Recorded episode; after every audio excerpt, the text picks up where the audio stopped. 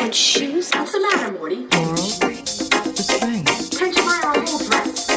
Coral, the spring. great gowns, Coral, beautiful gowns. Fashion has changed. I'm Lauren Garroni. And I'm Chelsea Fairless. And Chell, I'm going to tell you something that might shock you. What? I didn't hate this episode. Okay, that's truly shocking because your energy last week was like an atom bomb. Which, don't worry, guys, we will be recording a very special Barbieheimer episode. For sure. But, you know, I feel like I speak for a certain segment of the audience who also feels just as angry. But look, that can't be my shtick. And especially when I didn't hate certain things in this episode. Wow, that's so generous of you.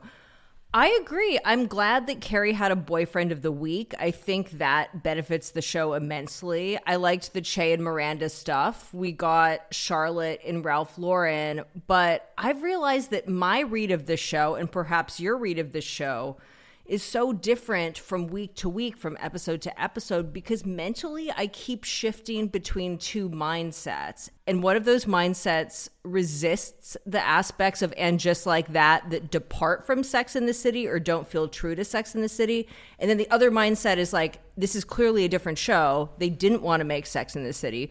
Why can't we just accept it for what it is?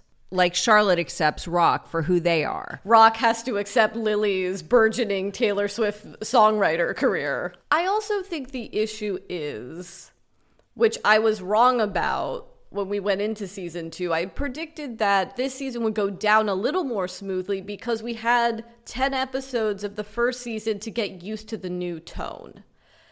My issue is the tone changes not from episode to episode, but Scene to scene. you're right, between scene to scene, there are four shows within every episode. Yeah, it's like the idol. You know what? Maybe it is for our ADD addled minds where it's like, it does give you that feeling you had growing up of just flicking through the different channels. Because suddenly, and just like that, is a zany family comedy, a fun, sexy romp, and I don't know, sometimes marriage story, as I like to say. There's a lot going on in this episode. Also, we should mention this was co written by Samantha Irby, who wrote the Carrie pissing in a Snapple bottle episode last season that we loved, and Lucas Froelich, who worked with Daddy MPK on Two Broke Girls and that RuPaul show Oh, that he made for. Netflix like a few years ago. And this episode is directed by Cynthia Nixon.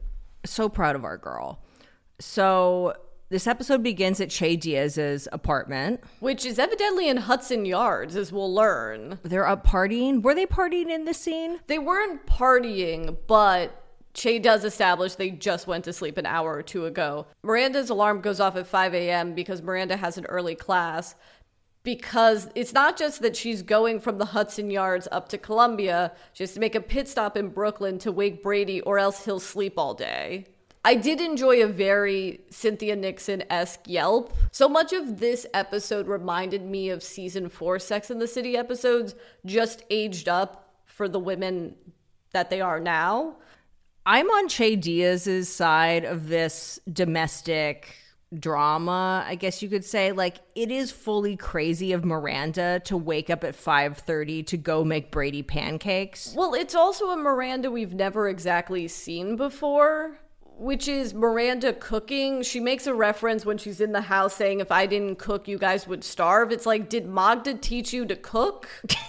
Yeah, girl, you don't cook. What are you talking about? Like, if you put a gun to my head and said, Who did the majority of the domestic labor in the Miranda Steve Brady household? I'd be like, Steve. yeah, Steve cooks. also, we've like light sped into a different season into the show. We are no longer in summertime, Chell. It is now Halloween. I know. I was a little shook when I first saw Rock. I was like, "Wait, aren't you supposed to be at summer camp?" and then I realized because there is so much plaid, this has to be taking place in autumn. I'm also on Brady's side, who's like, you don't need to keep doing this. I will get up. Well, it's fun to see how similar Brady is to Miranda. like this is a Miranda response. Although we've had several callers be like, hey, am I the only one that's noticing that Brady looks like Skipper? So then we have Miranda and Carrie walking in the park. We are also reminded that it's not just fall, it is specifically Halloween because Miranda notes that Charlotte is going to be so mad that they did not dress up for Halloween, to which Carrie says, I am Helen Gurley Brown. It's totally Carrie, checks out with her character, shout out to a legend, but this woman did not look like that. Just if anyone's wondering, like, oh, I didn't get the reference, it's because, like, just Google this woman now.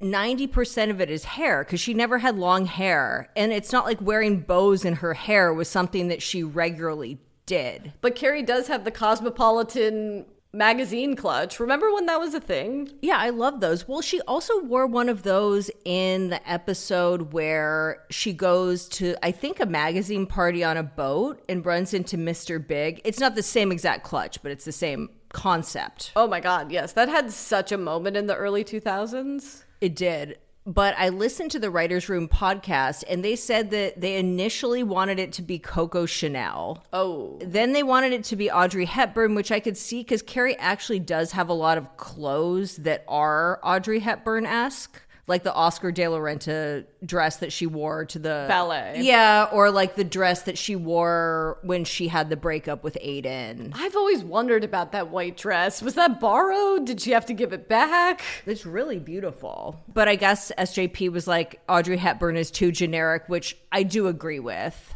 But this is like very obscure. I just think this would go over the heads of most people, although I, of course, appreciate the reference. And between this and Gloria Steinem last week, it really does feel like they are name checking all of the greats. Well, all your faves as well. All of my faves. Yeah, I love that. But the realness isn't there. But it did give us this funny piece of dialogue where Carrie says to Miranda incredulously, When have you ever seen me wear bows in my hair? To which Miranda goes, I don't know, Wednesday?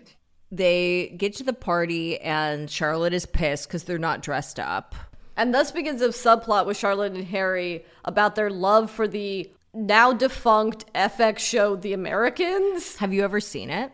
No, because it's a show parents watch. My parents watch The Americans. I bet your parents watch The Americans. Yeah, they probably do. I love that Miranda seemingly always has a red clown nose in her purse. When you go to a Halloween party and you don't have a costume, it's an unspoken rule that you have to wear black. Is it? You know what I mean? Because that at least blends in.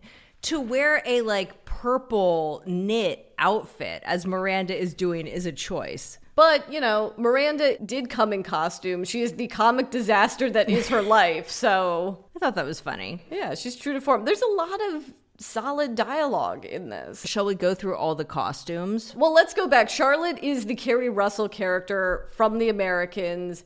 Harry has hair, and he's supposed to be the Matthew Rhys character. But the little that I know of The Americans, Matthew Rhys has like a full on perm in that show.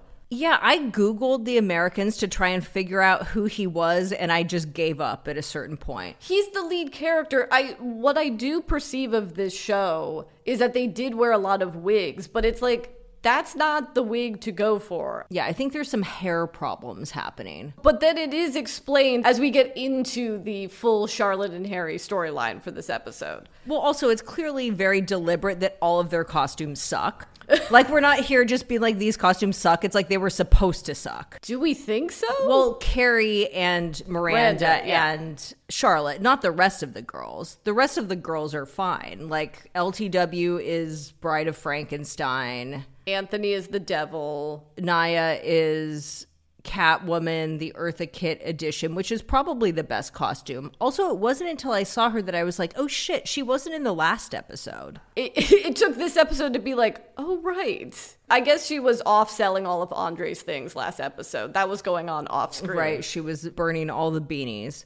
And Seema is not Padma Lakshmi. She just didn't dress up either. And a woman like Seema, I would understand, would not get dressed up for Hall- for a Halloween party. This completely tracks. For sure. So Naya talks about how she hasn't met any decent guys on chocolatesingles.com and Seema and Carrie and her decide to like go hang out at some hotel bar to meet men. What have I been talking about for the last year? Which is all I want for men just like that is to be like the Real Housewives of New York. And this is a thing within the Real Housewives of New York. There is a hotel they go to called the Regency where they meet men. So are you happy? I love it. Are you finally happy? Let's not get crazy now. Can we talk about the little moment that Anthony has where he hits on a very hot gentleman who has his uh, beautiful abs out only for his wife to come by and they walk away from Anthony? Right, because they had previously fucked at the gym, but he was like closeted, is how I interpreted that. Oh. Like Anthony was like, hey, and he's like gaslighting him that they didn't have sex in a public shower because his wife is there. Oh, that's not how I read. I read it as like I would recognize those abs anywhere. Of like we've seen each other at the gym, not that they fucked. Oh. But it reminds me of the Margaret Cho joke where she's like, "Of course, only gay men have abs like that. Those are only abs you can get from sucking dick."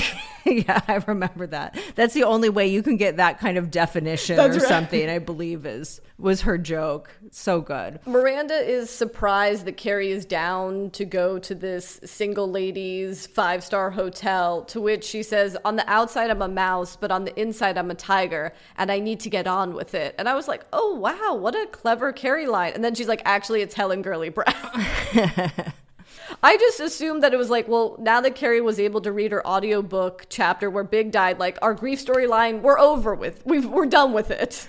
Back at LTW's apartment, her and Herbert are indulging in some light George Washington role play. And this made me feel like I was on drugs because did this look familiar to you?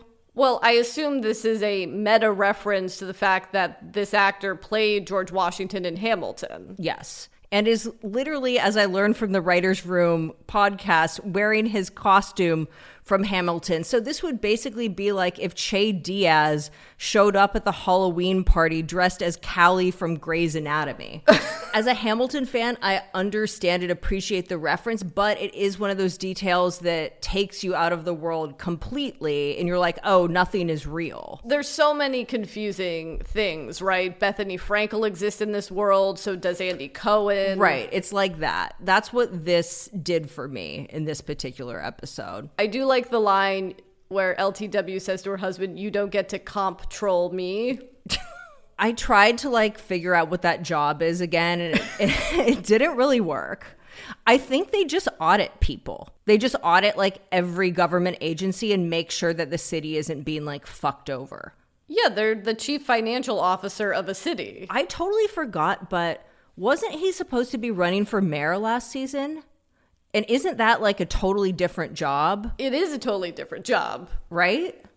There's multiple things in the first season that they have seeded that they have contradicted, like in season two. It's so weird. Yes, and we did get several calls pointing out the fact that LTW in the second episode, Little Black Dress, of the first season, tells Charlotte that her father died. Wait, what? And yes, and yet he showed up in the previous episode. When Charlotte forgets to cancel her lunch with LTW and she begins crying, LTW is like, Don't worry about it. When my father died last year, I was a mess. Whoa. But maybe LTW has two dads. Oh, I love that. That's great. Harry and Charlotte are watching The Americans, which I was like, please don't tell me that their entire storyline is around this show, The Americans. But thank God. It's not because Rock comes in and is so hyped because they just got scouted by someone from Ralph Lauren. Does Ralph Lauren have their own scouting department? I don't really question the realism of this because this plot line does feel rooted in 2023 in the sense that luxury brands are scouting random gender nonconforming like children and teenagers for their ads. So Harry does have a right to be suspicious. I don't know about that, but I liked this because while it doesn't really make sense that Rock would be so hyped about this, like that feels a bit against character to me. The situation feels real. I mean, look, do I want another child storyline? No, but if it if we have to have one, I think Rock potentially being a nodel is a great one. Sure. Now we have Naya, Seema, and Carrie at the bar. I do love Carrie's line. The last time I met a man at a bar, my phone folded. Aw.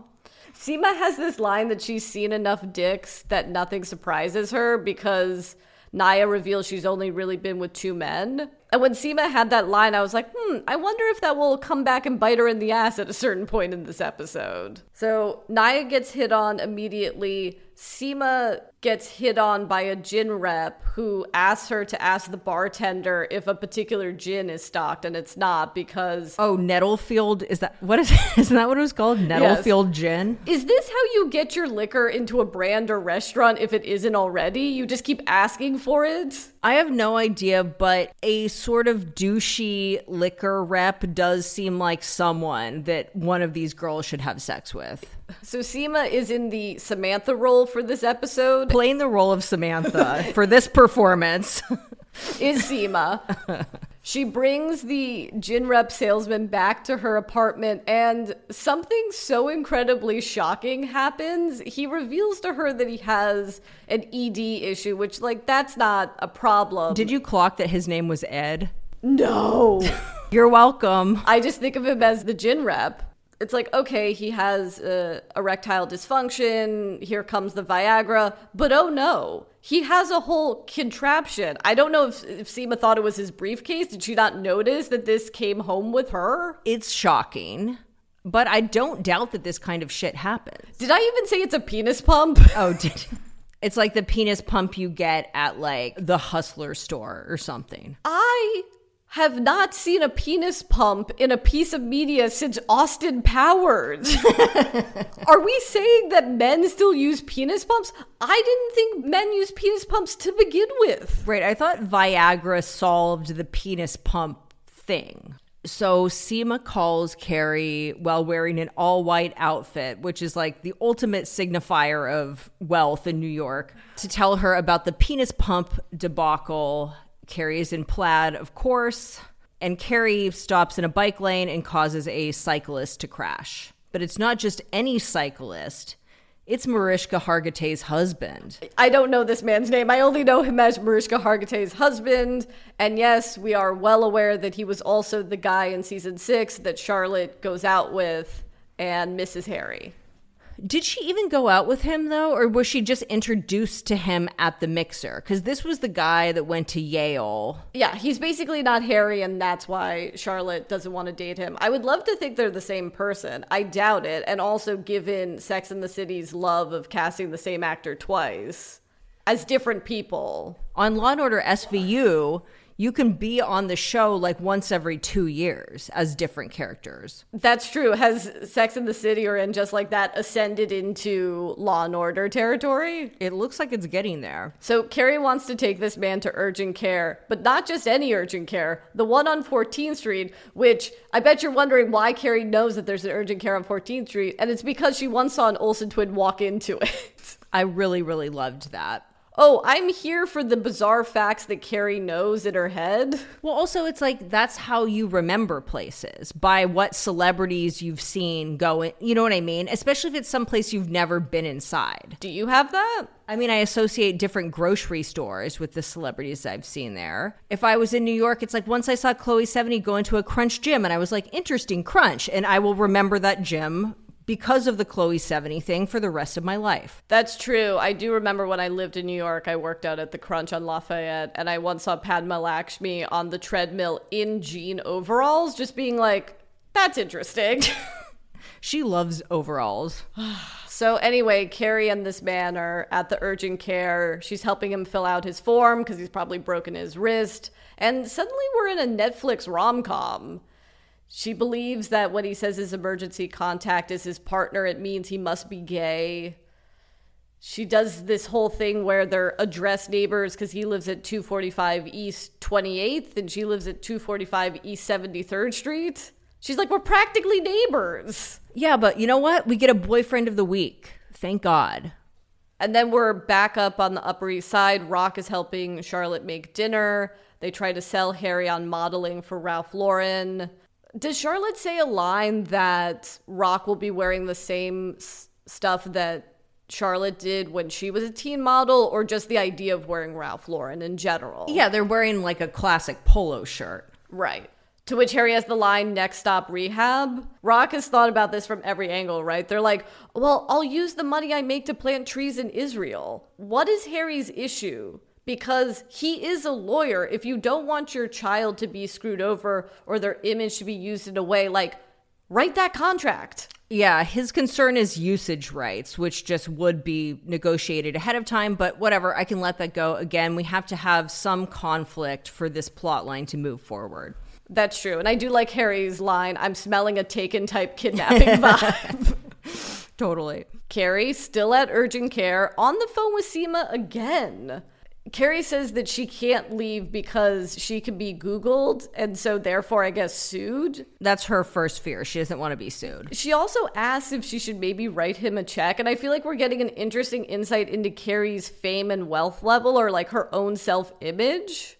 Right. But we're setting up this thing where, based on things that Carrie has heard this gentleman say, she believes he's broke and pathetic because he's talking about this app that is crucial that he needs to sell. Well, this whole plot is about Carrie making assumptions that turn out to be false. Yeah, he also gets his credit card denied, which do we think Carrie just paid for that? For his urgent care trip? No, he pulled out another card. Yeah, Naya has a one night stand. She's able to get her ass up to Columbia quickly. And I love Naya and Miranda gossiping. Yeah, I'm so glad that she's single now and we're like done with that situation. It was such a bummer.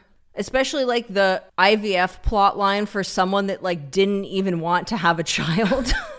Well, it also explains why in the previous episodes, except for last episode where we didn't see Naya, why we see so much of her apartment. It's to set up this this scene where Naya offers Miranda a room to stay in. well, them being roommates seems like a fun idea. Absolutely. Again, I'm here for this. You know why? It's fun. It's light. It feels like something that would happen in OG Sex in the City, but just updated for where these people are in their lives. I also like Naya's code switching into her professor voice when she's talking about how fun one night stands are. And the this was in the trailer when her Yeah, students yeah. walk by and she's like, "Hello." Yeah, that was cute. Now we're into the Carrie stalking plot line where she, yes, she shows up to this man's apartment. Might I just say, what an apartment. It feels vaguely like the three men and a baby apartment.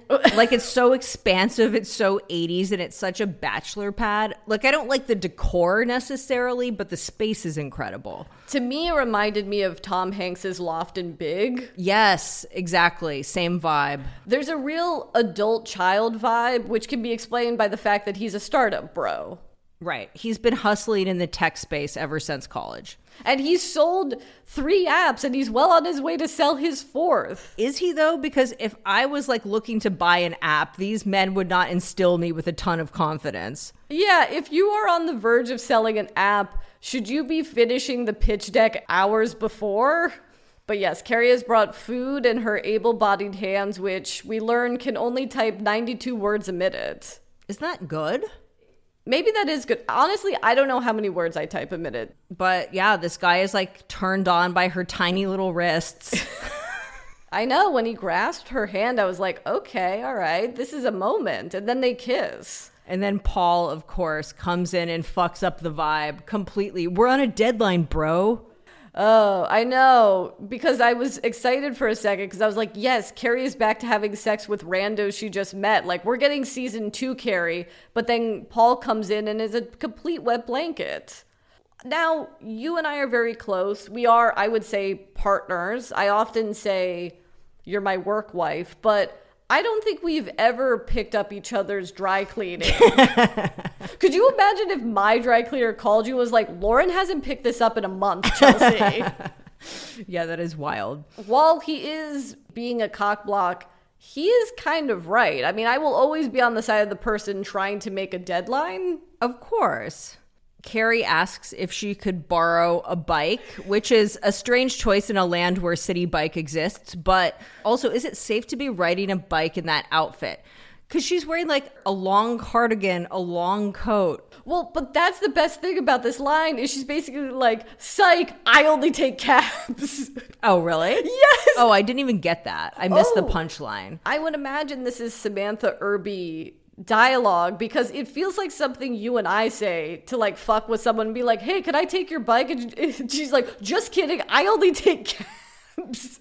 you broke bitch." I'm surprised that Carrie is even taking cabs just because like taking a cab is so off brand for Sarah Jessica Parker. She's about that like subway life. That's true. She was just on Howard Stern talking about how she loves to take the subway. I love that. And he's like, what in you feels the need to do that? He straight up did not understand where she was coming from. And he was like, why? Like, what's your motivation? Like, what are you getting out of it? I think is what he said. Well, it should also be understood that Howard Stern has been driven to work and back in a stretch limo since 1990. So I understand how it would be hard for him to really grasp that. But, you know, Seema has a driver. You would imagine that with her life with Big, they had Raul or whoever replaced Raul. It is interesting that she herself doesn't have a driver. Well, we can't make her that rich, is the reason why. Seema can be allowed to like flaunt her money or whatever. But Carrie likes to keep it real. She's still gonna make fun of people that ride bikes, evidently. so we have Miranda and Che at dinner. Che is talking about their pilot and the upcoming feedback screening for said pilot. And Miranda is eating incredibly hot food just to keep themselves awake. Is that a thing? I don't think that's a thing. I suppose she's trying to make herself feel so uncomfortable that she's awake. I don't know. I think this scene was really about the curry lingus joke. It was like whatever we needed to do to get there, which this is like the most authentic Che Diaz joke you could possibly write.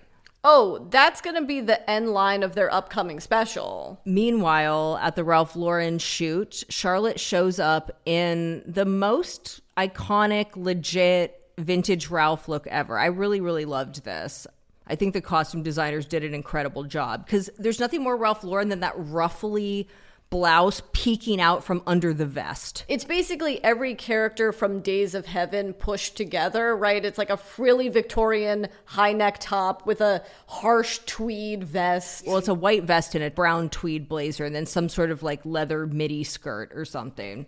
Love. I love Charlotte trying to flex her Ralph Lauren past, and the stylist B is like, okay. Also, very legit costuming on this stylist, might I say. That felt correct. And then everything begins to make sense with the Harry and Charlotte American storyline, even why Harry is in a wig that doesn't exactly make him look like Matthew Rhys. It is because he wears that same wig to infiltrate this shoot, and it was giving me uh, "How do you do, fellow kids?" vibes. Yeah, it's very uh 21 Jump Street undercover cop vibes. Well, yeah, he immediately weirds everyone out by acting like a QAnon dad, asking if there's like weird, sexy stuff that's about to go down. Yeah, he looks like a full on pedophile, is like the sum of this look. Charlotte immediately spots Harry, which thank God, because I wasn't sure how two and a half men we were going to get with this storyline. I know that we've stripped so much agency from Charlotte over the years, but please let her be smart enough to know that that's Harry in the wig. And she is, she's pissed, and she tells him to get the fuck out, and he does. And I guess that storyline is about the fact that Charlotte's never got to be the fun parent. I guess Harry's always been the fun dad, and Charlotte's like, maybe you don't like this because you're not the fun dad. And I'm like, you have have a point, Charlotte, but Harry also has a point about like, I just want to make sure that my kid is not going to get not abused, but taken advantage of. Sure, but the way to do that is by looking at the contract in granular detail and not like Yeah. showing up and asking, is there anything dirty or sexy on that green screen? this is literally what people on the internet thought the creative behind that Balenciaga Yeah. Adidas campaign was. Yeah, yeah, that's exactly who Harry is. But Charlotte reminds him that if you don't leave right now, all trust will be broken. Because it's like, yeah, what was the end game of this? now we have Miranda and Carrie at a thrift store? Question mark.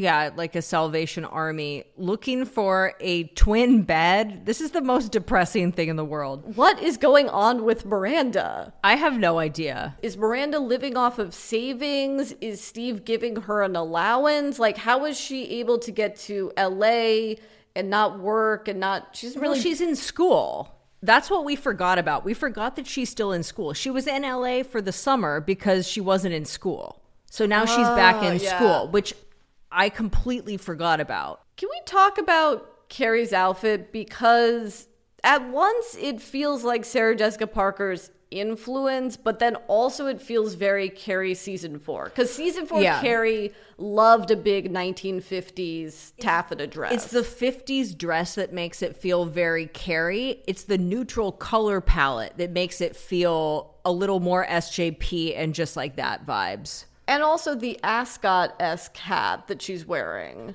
I think it makes sense. I think this makes a lot more sense than like these long skirts and big coats. And to me, this felt the most like her. Carrie asks, Why are you moving? Why can't you ask Steve when he's moving? And she's like, Well, I can't ask him that. If the last episode happened during the summertime and they went to camp and it's now October, seemingly four months have gone by and Steve has made no attempt to move out. Anyway, I guess they decide to not get like a disgusting haunted bed from the Salvation Army. Yeah, even though Carrie says, I'm not going to make any more snap judgments because I completely called it wrong with uh, Mariska Hargitay's husband. However, when I see that mattress, I think bed bugs. It's like, Jesus, Carrie, why don't you use, as Enid had said, your new widow money and buy your friend a Casper mattress? Surely Miranda knows about Casper mattresses. She's buying a Floyd bed frame with a Casper mattress. That's what she's doing if she just needs like a dorm type setup in Naya's apartment. But beyond that, Carrie did a podcast. Surely she did some spawn and some ad reads for some sort of direct to consumer mattress that she could give her friend, at the very least, a promo code for. Promo, promo code VAG in the city. All right, now we're at Che at their feedback screening. Which I feel like this was kind of the best chunk of the episode. This and the scene afterwards with Miranda. Yeah, I haven't really had much in common with Che Diaz up until this point, but as I'm in post production on my film, I find myself in the same place Che Diaz was in this episode, which is getting feedback and basically having your ass handed to you. But we're also just because we have a podcast, we're used to getting feedback about how annoying we are. Like that's like that's part of the gig. It's mostly love, and then, yeah, a few like, Yeah. God, you guys are annoying. But you have to be able to take it if you're putting yourself out there like that. And if you can't take the heat, get out of the Che Pasa. no, look. The point of this scene is clearly a comment from the writers to us as an audience about our feelings about Che Diaz. Yeah, and I think they did right by us in terms of what this character actually said. However, visualizing us like this was slightly rude, but whatever. This genderqueer person from Brooklyn says Che felt like some walking boomer joke, just some phony, sanitized, cheesy ass performative dad joke bullshit version of what the non binary experience is. Also, they would never be able to afford an apartment that big. in Bushwick. That was so great because that is a throwback to the discourse about could Carrie afford her apartment and just general feedback from New Yorkers about shows that are set in New York and how fake those sets look. More shows today that take place in New York are actually shot in New York. That's definitely a reference to the boom of 90s comedies like Friends and Seinfeld and The Single Guy, Caroline in the City, that were all shot on sound stages in Burbank. Yeah, I liked this read of Che within the show because, as we know, if Che Diaz was a real person, this is how the general public would react to them. And if the writers are going to double down on this character and give them even more screen time in season two than they did in season one, despite the response from the audience, we have to find a way to unpack that within the show. We've often talked about how successful someone like Ben Stiller is at doing media within media, right? Commenting on TV shows and movies within his own movies. And I felt like they really did a good job. It gave us an opportunity to empathize with Che, which we also got when Miranda ruined the family scene earlier in the season, but you do kind of want to give Che a hug. Yeah, I mean, look, Daddy MPK, we're not heartless people. We can empathize with a creator whose work they're seeing go down in flames in front of their eyes, especially for choices they didn't agree with and didn't have the final say. So back at Che's apartment, Miranda has gone like full Adbusters, kill your TV energy around this situation. This is all people care about is selling soap. It's just like corporate law. I was like, wait, hold on. These corporate assholes can eat shit. I kind of loved it. I understand both perspectives, but I just feel, especially throughout this season, the way that Che shuts down Miranda when Miranda is trying to comfort them is just sort of like, it makes me, I put myself as Miranda, where it's like, come on, what the fuck do you want me to do then? Like, I'm just. Okay, but this is the thing. It's so realistic because if you're in a relationship, there are those moments where your partner does not comfort you in the way that you want to be comforted. Like, did you ever see that viral tweet about comfort versus solutions? Correct, but I will also offer that Che seemingly doesn't want either. Che just wants to be alone and to smoke weed. No, Che just wants to wallow. And I think sometimes you just need to wallow for a couple of days and get it out of your system. It's when you resist the wallowing, Right. Then you carry that shit around with you and you don't get the recharge that a good wallow can give you. Here's the other thing I'll say about the frequency that Miranda and Che are seeing each other in this episode. Too frequent.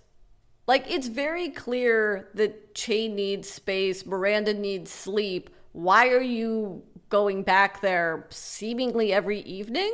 Well, we had to just set up her moving in with Naya and all of that. But to your point, I think that like Miranda is giving solutions because she's literally saying, like, you need to make another show. And it's like, can you imagine wanting to hear that in that moment? Absolutely not. Just let me feel like shit about the fact that even non binary people hate this show. This is one of the few times I am on Che's side because unless you've worked in the entertainment industry, like when one project dies, you can't magically get a new one. Or believe that the next thing you write will have the same amount of success as the last, even if your last thing was a pilot that never made it to air. So I do understand Che's point of view of like, I can't just write another show. Che should just do another stand up special. Just go back on tour. Che should just have their podcast again, since that was clearly. I understand that the network went under because Carrie didn't do her spawn, but surely they could do another show. Of course. I understand your point about Che obviously wants to wallow. I just feel like Che doesn't want anything that Miranda can give them really ever. And that scene where Miranda leaves made me go, yeah, why did they try to make this work beyond it just being a fling? Yeah, their energy is so mismatched. Like when Miranda is like, I'm going to be your cheerleader. Let's go. Let's go. It's like if I was Che, I would have had to like hold myself back. But that's the core of Miranda. I completely understand this as a fling, you know, you have some fun sex for six months, and then you go, oh, we have nothing in common. Well, that's clearly what's happening. And I can't imagine we can go many episodes beyond this where they're still together. Don't you dare, dare Daddy MPK. Look, it's setting up Naya and Miranda being single together and being roommates, right? That's that has to be what's going to happen. And who knows? Maybe Carrie's apartment gets flooded and she has to move into Naya's apartment as well. we get a threes company situation. If anyone is out of a home, they should all just move in with Seema, right? Yeah, for sure. Speaking of which, we're back with Seema and the penis pup guy, who I guess is called Ed. He finishes, then he's mad that Seema is finishing herself off. You fail to mention that she grabs a gold dildo, and you know how women's magazines love putting like $10,000 gold plated dildos in like Valentine's Day gift guides? She's the person that actually buys that. I can't help but think that that was Gwyneth Paltrow's influence as well. So he leaves, which is like great. She continues to masturbate, and then he yells from off screen how uncool he thinks it is that she's doing that. And it's like, get the fuck out of my house. I loved Seema in this moment, and I loved that she made fun of like the sound that the penis pump made. Oh, and the horrifying image that she wakes up each morning to. The penis pump in her dish rack. Yeah. I love that she finishes herself off and doesn't give a fuck. And this is a very Sex in the City storyline that would probably have been given to Samantha if she were in this series. for sure. So Carrie is about to get it on with the app guy in more plaid. This Carrie outfit is fully Sarah Jessica Parker. Well, it's also very Ralph Lauren too, because it's like the plaid shirt with like a scarf print maxi skirt. Also, we failed to address Miranda's very Ralph Lauren moment, which was that like plaid southwestern fringed Oh, jacket yeah. that she wore in the previous scene with Naya. when we cut back to Carrie in this scene, I was like, "Oh right, this is the protagonist of our show." I, I forgot she was in in this episode. I'm glad that she is having sex or about to have sex, but of course, Paul fucks it all up again. Goddamn, Paul. Instead of just designing a deck and like having it like on Google Drive or Dropbox like a normal person, he went to like a FedEx Kinko's, printed out a physical like stack of paper, which he was then going to messenger. That's what I perceived of this as well. You would imagine that, you know, it would be a PDF that you would upload to WeTransfer and then send that link to whomever needs to see it. I gotta say, I don't think these boomers are gonna sell this app. yeah, I'm not getting good vibes from them. But I thought the conclusion of this episode, Mariska Hargitay's husband runs out of the room. He leaves his phone, of which Paul is FaceTiming him. And Paul goes, Carrie, are you still there? And she's so uncomfortable on the bed and has to sneak out of the bed without Paul seeing her, which felt very true to the series. Her leaving uh, Hargitay's husband's apartment reminded me of Carrie leaving the ADHD jazz musician's apartment. And that was a funny bit of dialogue where she's like, I checked the box that said single, but actually you're married to Paul. When you have businesses that are intertwined with your personal life, you don't just have a business partner, sometimes you have a work wife. This is no Lennon and McCartney. Actually, I do know this man's name, and it's because I know it from the end Just Like That. His name is George, because in Just Like That, George and I were over, but at least I got back on the bike. What bike? I know. I, I was like, she's not on a bike. And then I was like, oh, it's a backup on the horse.